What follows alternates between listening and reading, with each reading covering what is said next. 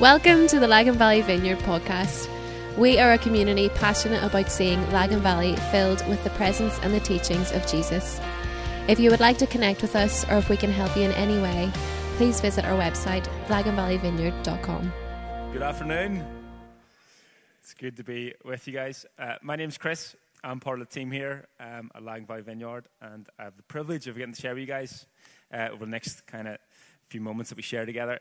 Um, I'm just back from the States. We're doing uh, some speaking over in the States, and so I'm a little bit jet lagged. I'm also uh, dog sitting for my parents. So, like all the young parents, newborns in here, I feel your pain. Um, we're, we're in this together. And uh, so I'm not really sure what time it is, but, um, but I am really glad to be here. So, and I'm glad that you you guys are here too.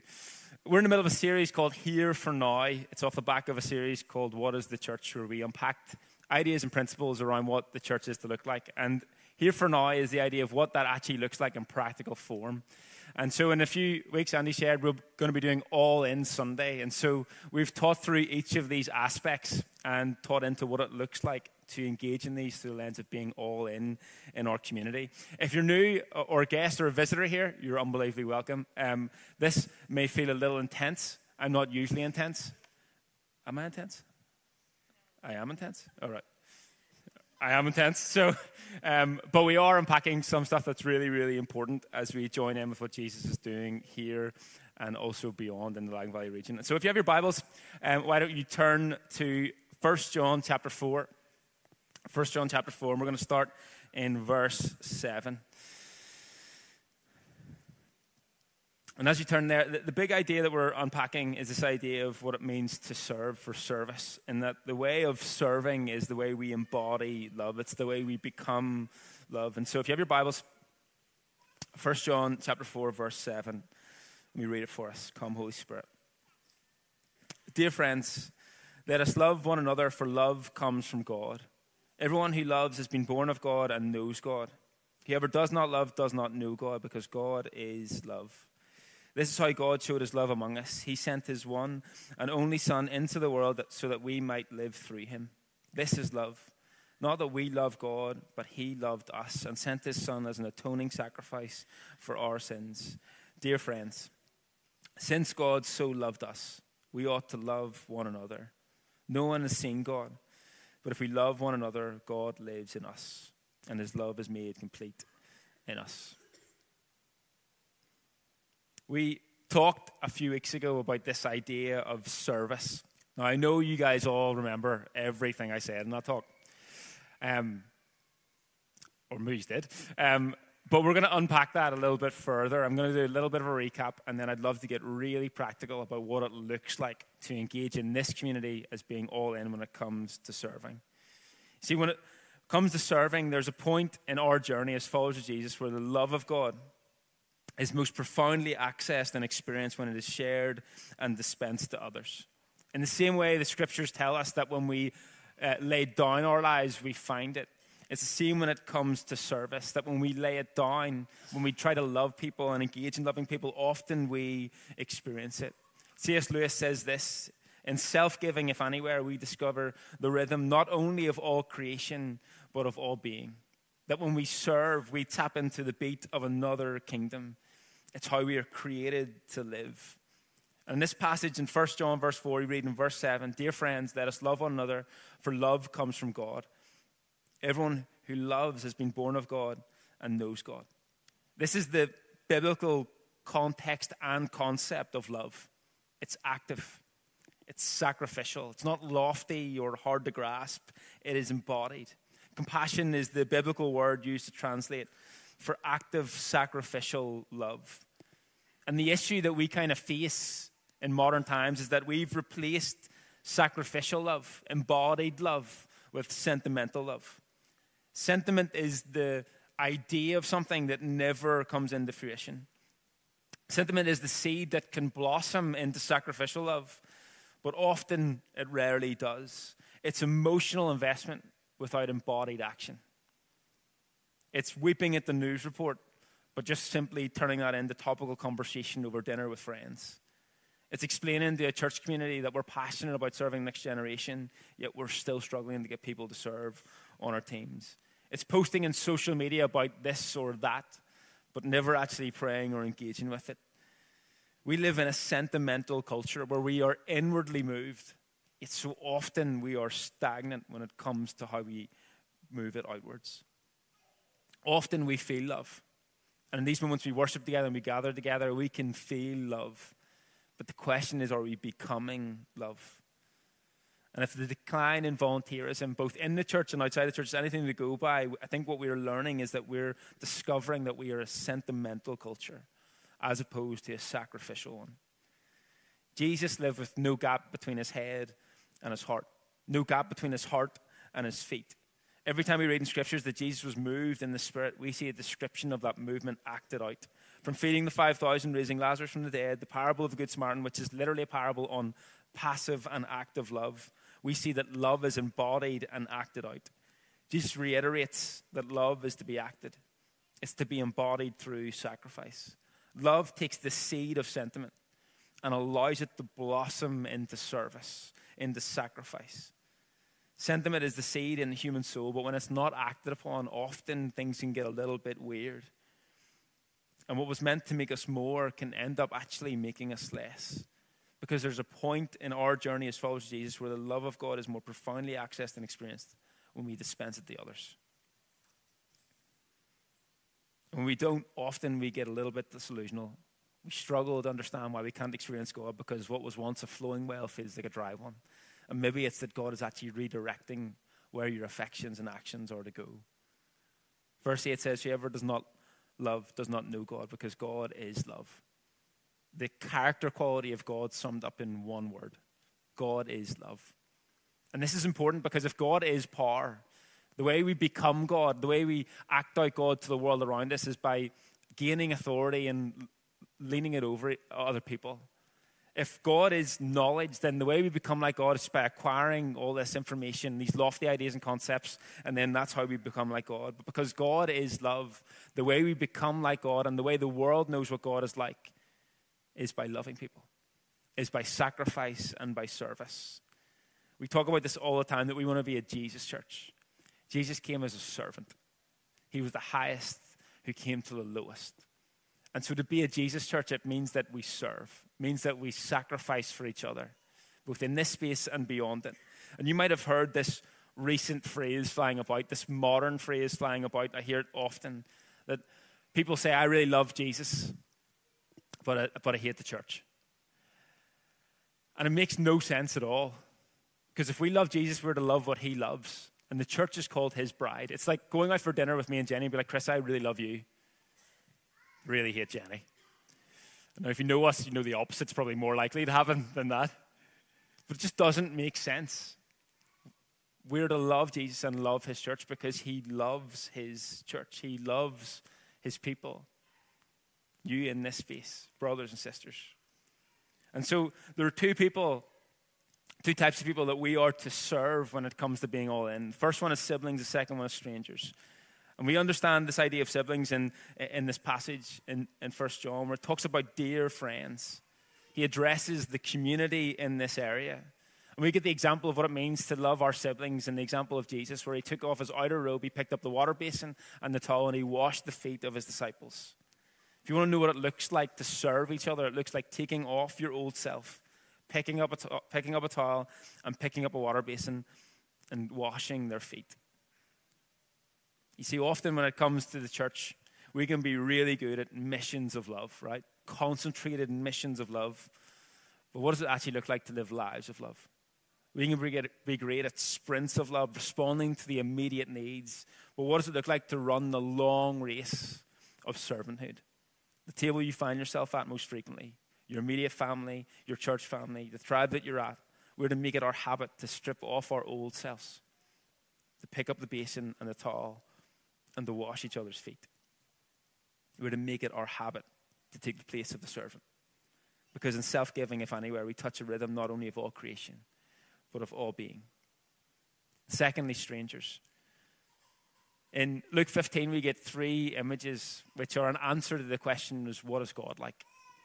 And uh, these three uh, stories is one about a lost sheep, one about a lost coin, and one about a lost son. You guys will know this if you've been around church at all. We learn a whole lot from these stories. But one of the things that we learn distinctly through it all is that God and Jesus is preoccupied with those that are lost, those who are the least, and those who are out of place.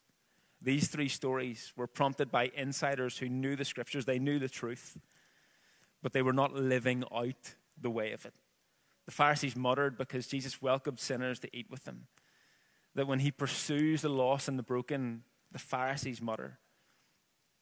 And in this context, if we want to be the church that God longs for us to be, we have to pass through the predictability of this room and this space into the unpredictability out there, towards the city and towards the region. Service that goes past the city, that goes to strangers, so that every stranger becomes a sibling. Compassion beyond these walls, because the love of God did not stay at home, but it went after the lost, running.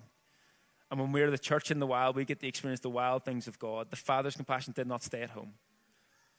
And when he arrived back, he was more concerned with him coming home than where he's been. He is the good shepherd. He is the woman who sweeps for the coin and celebrates when it's found. He is the father who paces the window, waiting for the head of his son to pass by so he can run to them. This is the criteria of how we are to serve the world, to go after the lost, the least, and the lonely. This is what it looks like to be God out there. And so, what does this mean for us as we lean into this idea of being all in? Well, I'm glad you asked because it's the whole point and why I'm sharing. To be all in, I want to talk about what it tangibly looks to serve both our siblings and our strangers. And we're going to kind of get into the details of this, of, of what I really feel like is on my heart, and also what's on God's heart right now, currently for us as a community. These are practices and commitments that we make that move this idea of service as like a sentimental idea to embodied action, to a sacrifice that we can actually act out. And I want to start with a bit of a bombshell because despite what you've heard and despite even what I've said on this stage before, Jesus actually does care about behavior modification. And I know I've said the opposite to that. But behavior modification that is motivated by love, not fear. Dallas Willard says this grace is not opposed to effort, is opposed to earning. Earning is an attitude, effort is an action. Our behavior and our choices is what takes sentiment into actual action, what takes sentiment into sacrifice. And Jesus actually does care about it. He cares about the choices that we make, but He fuels them from a place of love, not trying to figure out where we stand with God. We know where we stand with God, but a place to actually live out what God calls us to do effort, not earning. And so when it comes to this, uh, the first one is serving the family. Jesus didn't die for us to go to church on a Sunday. It's not the only reason why he died and rose again. And following Jesus for most people, maybe not in this community, but in the West anyway, it looks like a little bit of Jesus and a little bit of self care, and that equals faith. Consumable church where I get fed and receive stuff, and then some self care sprinkled on that so I stay okay. That's faith. And eventually, whenever that's, the, what, that's what's happening, what we discover is that people actually come to some sort of realization well, like, do I even actually need church or do I even actually need Jesus? Because self care is kind of short term at least, fixing some of my problems. And as followers Jesus, over time, we fine tune our preferences to get the faith that we love. We leave gaps, usually of discomfort and awkwardness, gaps of service. There's a, a, a, Bible translation called the Jefferson Bible, where an individual literally cut up the parts of the Bible to decide what he thought was appropriate and not. They cut out things that he was like, I don't really like that, but I like this, to create his own Bible. Now, that sounds absolutely crazy. We would never do that. Yet so often our actions actually might resemble that. We think that Jesus didn't mean what we don't agree with. And what happens is that we become a community of preference. It's a modern church issue. And when we get rid of Jesus at the center of our lives and the center of this community, he becomes irrelevant on the outskirts because self care feels more convenient and more doable. Barna, who conducted a massive piece of research on Gen Z, called Open Generation. They uh, interviewed over 25,000 teenagers across the world in different contexts. Um, they, they, have loads of incredible stats, but they talk about the, the percentage of, of, uh, of Gen Z that are Christians. And this is how they define being a Christian in, in the West that you attend a church service once a month. That's what they consider a committed Christian. Can you imagine you were going into work and you're like, I'm really committed, boss. I'll be in once a week. It just wouldn't work. It just wouldn't fly. And what we've discovered over the years, and particularly I think actually post COVID, is that the bar is lowered. And we need to be people who establish a new radical standard.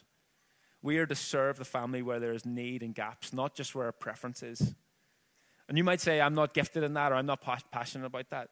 And what happens when we only serve where we're passionate or where we're gifted? This is what happens. Our strengths get stronger and our weaknesses get weaker. And that's a problem because the kingdom of God does not operate like the world does. Strengths matter in the world. Strengths matter in our jobs. Strengths matter in, in the world outside of us. But in the kingdom of God, it is your weakness that will define how far you go. It is often your deficit that unlocks the destiny of others. It's why those who do alpha with us in schools, who say, I have nothing to offer, I'm not sure I'll be great at this, actually are the best. They're the ones who actually do it better than most of the rest of us. We need to lean into our weakness because it's the very place where God is made strong. When it comes to serving this family, we're to say yes and then ask questions after. Meet the need and then lean in. This is what it means to serve the family, our family. And to those of you, if I can just speak for a moment, who have kids in our little party or big party age, it also means serving your family. And this might sound intense, but I think this is really, really important. You are the primary disciplers of your children. You cannot outsource discipling your children. I was chatting to a friend in, uh, who pastors a, a, a, an amazing community of young people um, in New York just last week, and he was talking about this how whenever parents want their kids to be better at football, they take them to a football coach. When they want their kids to be better at guitar, they take them to a guitar tutor. When they want them to be better at maths, they take them to a math tutor. And what do you guys do whenever you want your children to follow Jesus better? You take them to a youth ministry or get them around a youth pastor or a kids pastor. And listen, I'm for those things. And I actually think we've some pretty incredible youth pastors and kids pastors if I do so, say so myself. But it can't all be on us. It can't all be outsourced to us. You, as parents, are the primary disciplers of your children. Susanna Wesley, I heard this this week, um, was the mother of 19 kids.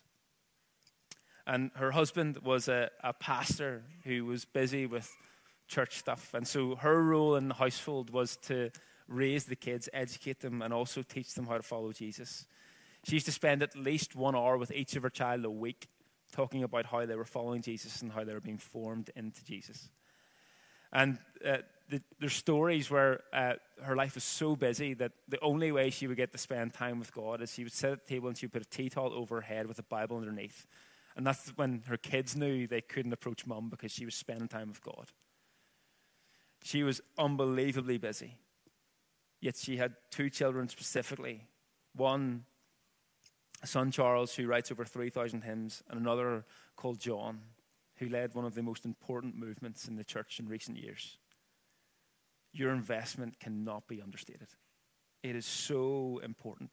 And so, if you're all in in this community and you have kids in little party or big party, this is what it will look like. We're not going to ask you to sign up for a rota. We're going to put you on a rota. What it means to be all in.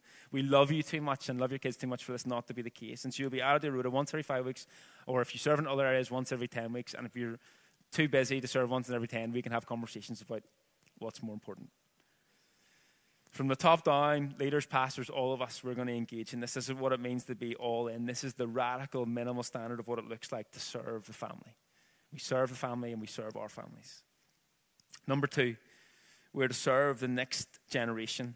Um, uh, these are stats from the Barna research that I just referenced on Open Generation. Um, so I have, I have some stats, and they're accurate. So um, someone said to me last night, Chris, your stats are not always accurate, but they are always helpful. So um, these ones are accurate and helpful. Um, so, um, but they are a little sad. So here's some stats for you from the Barna research on Gen Z. One in three teens believe that Bible teachings today are relevant. Four out of five young adults say that there are no good leaders or examples to follow. 87% of Gen Z agree that they have the ability to make a meaningful impact in the world if they had the encouragement and leaders to show them how to make the steps. 70% of teenagers lose their faith as a young adult. These are just a few stats, there's, there's many more. But right now in the West, we are two generations away from a mass exodus of biblical faith and principles. We also find ourselves in the church in a leadership crisis. Gen Z are looking for answers, and they are searching for people to follow. And we could probably say that things have never been worse. I just heard this last night when we were gathered as, for signal fires. Between the ages of 16 to 24, you know the percentage of 16 to 24 year olds in the United Kingdom that are Christians is 2%. If that falls to 1.7%, it is labeled as an unreached people group. The average number of youth ministries right now in the United Kingdom is five young people. And we could argue right now that things have never been worse. Or we as the church could realize that we've never had a greater opportunity. If you want to throw up a picture from last night, there's around 200 of us in this space last night for a Signal Fires event. There was leaders included in that, maybe 170 teenagers who were crying out for God to move here and now in this generation, pleading with God to intercede and move into their schools. Things maybe haven't been worse. But, church family, we have the opportunity of a lifetime. And if you're familiar with revival stories, you'll understand stats like this and photos like that are the indicator that things are about to tip over if we choose to lean in and lay our lives down for the sake of Jesus meeting a generation. We have the opportunity right now as a community of people to shift the narrative that young adults, teenagers, and Gen Z are a lost cause. One in three teens believe that Bible teachings are relevant today. We need to not only tell people about the truth, we need to show them the goodness and the wildness of God. 70% of teenagers lose their faith as a young adult. We can't just place them in youth ministries and then just pray for dear life that they hold on as a young adult. We need to invest in them. We need to invest in strong followers of Jesus, not safe ones, but strong ones. And that needs modeled by every age in our community. Four out of five young adults say there's no good leaders or examples to follow. 87% of Gen Z agree that they have the ability to make a meaningful impact in the world if they had encouragement from leaders to show them the steps. The age of the disciples that Jesus called were around the ages of 13 to 20. David slayed Goliath when he was 15. Josiah was eight years old when he came to a throne. He, he sought after the face of God as a teenager and he's seen a national revival at 20. Teenagers can make the difference. Gen Z can make the difference, but they need family around them. They need mothers, they need fathers, they need brothers and sisters, and they need grandparents to rally around them and to champion them. We are in a leadership crisis, and we get to change that. In fact, I would go as far as saying we hold the keys to that. Josh Shipp says this every young person is one caring adult away from being a success story. Every young person is one caring adult away from being a success story. And this is not just in this generation, this is for every generation, for our kids, for our teens, for our young adults, for those who are just married, just have kids, those who are becoming grandparents and great grandparents, whatever it looks like to serve the generation beneath us, to invest in them, to lay down our lives for them. And so, what it looks like to be all in our community to serve the generations is that if someone asks you who you're invested in, who you're mentoring or discipling, or whatever title you want to put on it, that you can name those people. You have people that you're actively investing in. You're walking across on a Sunday to the other side of the room to chat to that 16 year old, to introduce yourself and say, Listen, how can I pray for you this week? Or to walk over to those young adults who are just married and say, Come over to our house for dinner. It's what it looks like to serve the family and invest in it. We got a glimpse of this a few weeks ago. We baptized nine or 10 teenagers um, here uh, like three, three weeks ago. And out of those 10, I baptized one of them. Now, see, if that was five years ago, I'd be freaking out. I'd be like, why does no one love me? Like, this is terrible. I'm a youth pastor. Like, why am I only baptizing one of these? And the truth was, I could not have been more proud of our community. For going through the, the, the baptism course, they got to choose who were going to baptize, baptize them. And I love that our young people had people from all over this community baptizing because they were invested in their lives. Not just in the moment of baptism, but how they walk out new life into that. I was incredibly proud. And I want that to be what it looks like. The clock determines the play. How you play in the first five minutes is different to how you play in the last five minutes. And if you're one down or two down in the last five minutes, it changes than one or two down in the, fir- in the first five minutes. There's an urgency for us to rally around, to be the community, to serve each other, and to invest in the generations beneath us. There's perhaps never been a greater opportunity to do so. Lastly, when it comes to strangers, we are to join in with the mission of God on earth. From retreat to advance. The kingdom of God only knows advance. It doesn't know standstill. It doesn't know backwards. It only knows advance. And when we privatize our faith to just a Sunday morning or just a gathering, often what ends up happening is we play some kind of defense where we come here to hide from the world as opposed to going out into it to change it. And for a lot of people, or even a lot of people in the West, the goal of following Jesus is to become a nice Christian. And listen, I think we should be nice people, all right? I'm for nice people. But the truth is, nice is not how the kingdom of God advances. When you read the life and ministry of Jesus, you read the Gospels, it's utterly impossible to read it and not be captivated by the person that he is. Even when we do Alpha, those who don't believe in Jesus, when they read the ideas of Jesus or we talk about the ideas or concepts of it, like they're captivated by it. Like this man was unlike any other. And yet in the West, we've somehow found a way to make this man boring. And I think we've made him boring by just trying to be nice. We need to lean into the wild things of God, to lean into the risk of following Jesus so that others may encounter him. The world doesn't need nice, it needs the power and presence of a living and reigning God. Jesus didn't come to make bad people good or bad people nice, He came to make dead people alive. All of the joy and wonder and terror comes in the risky places of playing offense taking the risk and not just being nice. If we want to see people come to faith, we need to get around the lost. If we want to see keep people healed, we need to get around the sick. If we want to see people freed, then we need to get around those who are in bondage. If we want to see people who need deliverance, we need to go to the people who need it. We need to get out there into those places, into the places of need. And this is the difference between the ministry of the Pharisees and the ministry of Jesus. The ministry of the Pharisees said, Come here and hide in our institution. Whereas Jesus said, I'm going out there. I'm taking this show called The Kingdom of God on the road to demonstrate it. Some of the best stories of the church happen outside of these walls. And they should. And despite what you think in this space, you're the perfect candidate to be used by God. You might think God wouldn't use me. God doesn't use people like me. God only has people like us. He longs to move in and through us to demonstrate his goodness to the world around us. Following Jesus is a mixture of terror and wild joy. It's supposed to make us uncomfortable from time to time, even scared. But what we experience in that process, nothing comes close. Life and life to the full. And so, as we seek to serve and embody what love looks like in the world, here's three really practical ways that you can do it. Number one is to speak love. Now, uh, there's a quote that used to run around often, like preach the gospel and if necessary use words. Like it's a cool quote, but it's actually not true because the, like it requires words. It requires for us to speak about it. Forty percent of Gen Z think it's wrong to evangelize. Forty percent, almost half of Gen Z feel like it's wrong to evangelize. Modern society is, is, is trying to persuade us around all different things. And often, when it comes to following Jesus, we self censor what we care about. We censor what we love. It could be argued that evangelism was out of style. I think our community here would argue with that, considering what's happening with Alpha. You see, everyone is speaking a gospel. A gospel is a story that promises life and purpose and fulfillment.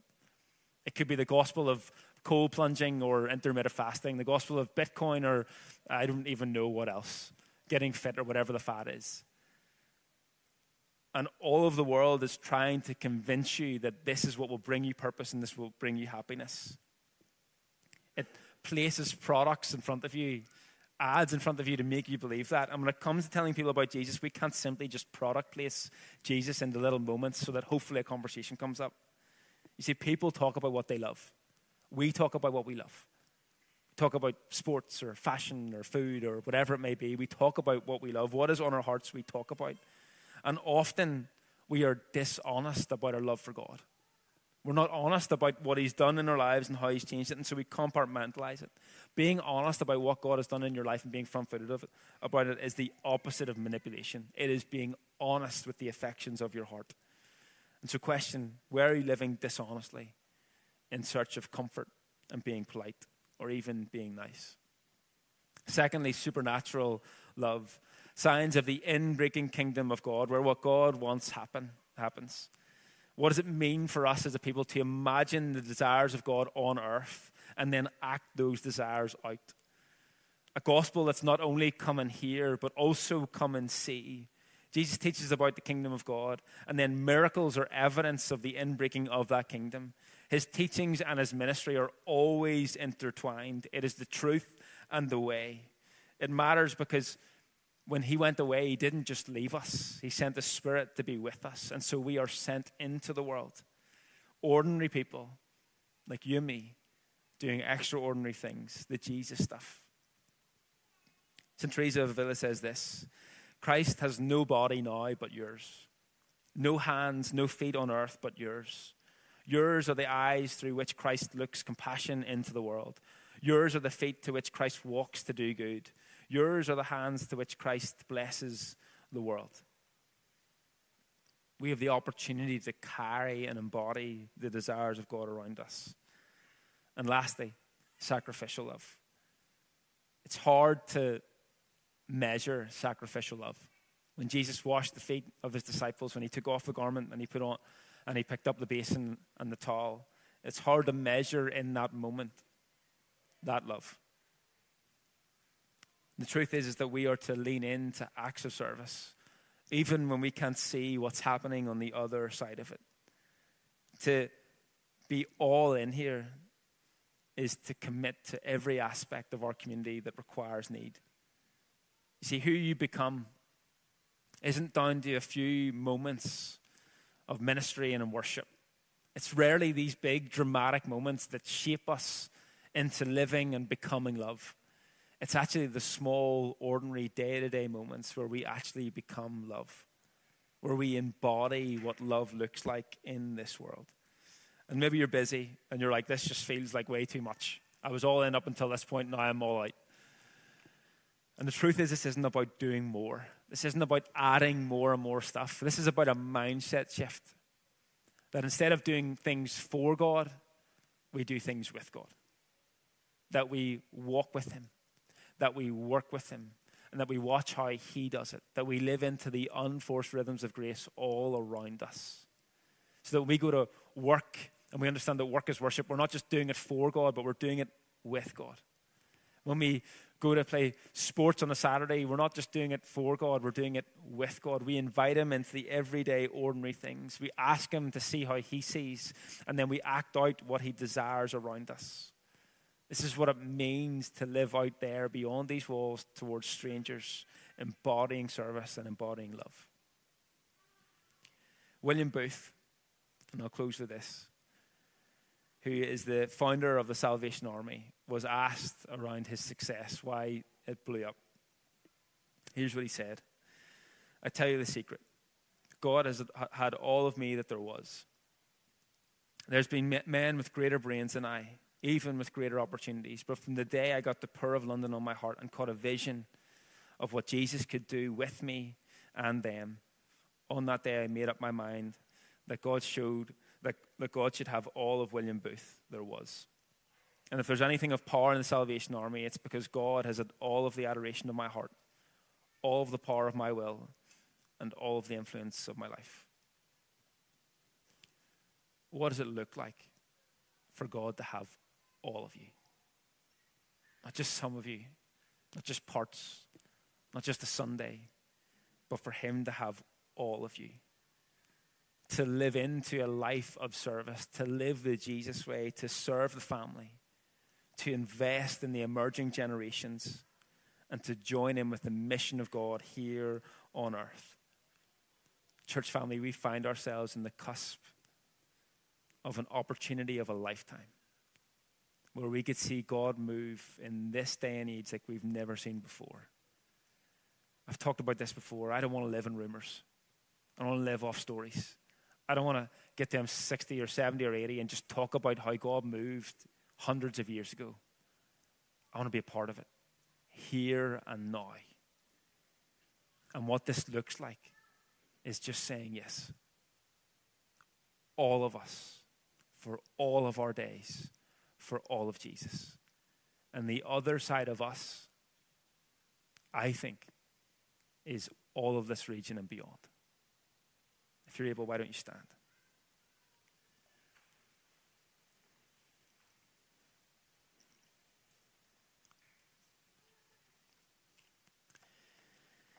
And as we come into land, I, acknowledge that this probably feels a bit punchy. And someone came up to me after the first service and said that was very sprunchy, which means specific and punchy. Can't say that word. I acknowledge that. And I actually think it's appropriate that we feel some of the weight of this. We acknowledge the weight of this. And we sense the opportunity that we could walk into and so, what I'd love to do is to pray for us, to pray for our hearts, to pray for our eyes, and to pray for our hands. That God would do something supernatural in us. That He would do the wrestling with us from this point of what it looks like for all of us to be laid down for this. And so, if you're able and feel comfortable, why don't you close your eyes and hold out your hands as a way and a posture to receive? It's the Spirit's job that makes rumors reality in our hearts. So come, Holy Spirit. Come, Holy Spirit. God, right now in this moment, we welcome you fully into it. God, we acknowledge your presence with us. And God, our confession is that we are so grateful for what you've done in our lives, what you've done in our hearts, what you're doing in this community. God, I pray you would shake up our appetite to see you move in this day that we would long to see all of you in all of this region. A valley on fire where prodigals return home, where the sick are healed, where this family pulls together despite whatever else is going on. God, that this would look like Jesus and that we would be Jesus in this world. And so, God, right now, I pray for my friends. I pray for their hearts right now. God, would you occupy the place of their heart? Would it burn for you and for you alone? Holy Spirit, come, dwell in their hearts. God, I pray for my friends' eyes right now that they would see how you see, that their eyes would see compassion in the world, that you would change how they look at things on a Monday and a Tuesday, that you would shift it now. God, I pray for their hands. God, I pray that they would be hands of healing and of restoration, of practicality and of service. That these hands would be the hands that help lead a whole region into the life that you've created us to live. And God, I pray for our feet, the places that we go and that we step, that we would carry the presence and the atmosphere of heaven everywhere we go. That we wouldn't just product place you, but that we would talk about you as the desire of our heart and that we would demonstrate your kingdom here on earth. And so, Holy Spirit, would you fill us afresh and anew from the top of our heads to the soles of our feet? God, would it be said about Lagan Valley Vineyard that you had all of us. All of us.